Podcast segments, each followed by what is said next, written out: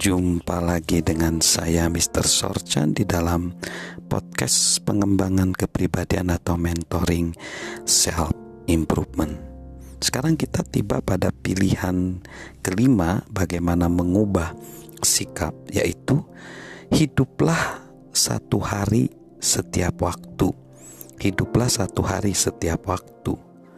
Semua orang bisa berjuang dalam satu pertempuran untuk sehari saja hanya ketika kita dan saya menambah beban dari dua keabadian yang mengerikan itu, kemarin dan besok kita akan mulai runtuh.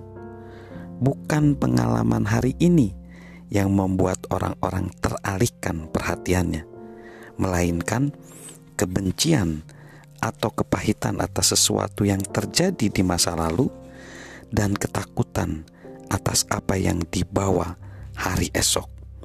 Karena itulah, mari kita hidup satu hari saja untuk satu waktu, hari ini.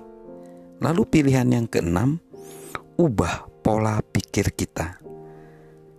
Semua yang menyita perhatian kita akan menentukan tindakan kita. Kita berada di tempat kita saat ini dan menjadi diri kita saat ini karena pikiran-pikiran yang mendominasi benak kita. Perhatikan silogisme berikut yang menentukan pada kekuatan kehidupan pikiran. Premis mayor, kita bisa mengendalikan pikiran kita. Premis minor, perasaan kita berasal dari pikiran kita. Kesimpulan, kita bisa mengendalikan pikiran kita dengan mengubah cara kita berpikir. Sesederhana itu, perasaan kita berasal dari pikiran kita. Karena itu, kita mengubahnya dengan cara pola pikir kita.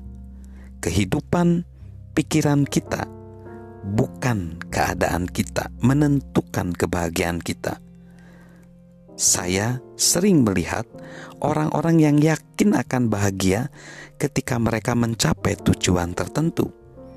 Ketika mereka berhasil menggapai tujuan itu, sering kali mereka tidak menemukan kepuasan yang mereka harapkan. Rahasia untuk tetap stabil dan seimbang dalam keadaan sulit, penuhi benak kita dengan pikiran-pikiran baik. Sin Paul menyarankan hal apa pun benar, hal apa pun mulia, semua hal adalah baik jika di dalamnya ada kebenaran dan kemuliaan. Renungkanlah hal-hal itu.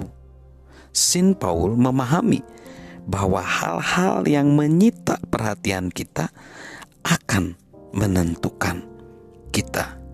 So, marilah kita mengubah pola pikir kita. Salam good attitude dari saya, Mr. Sorchan.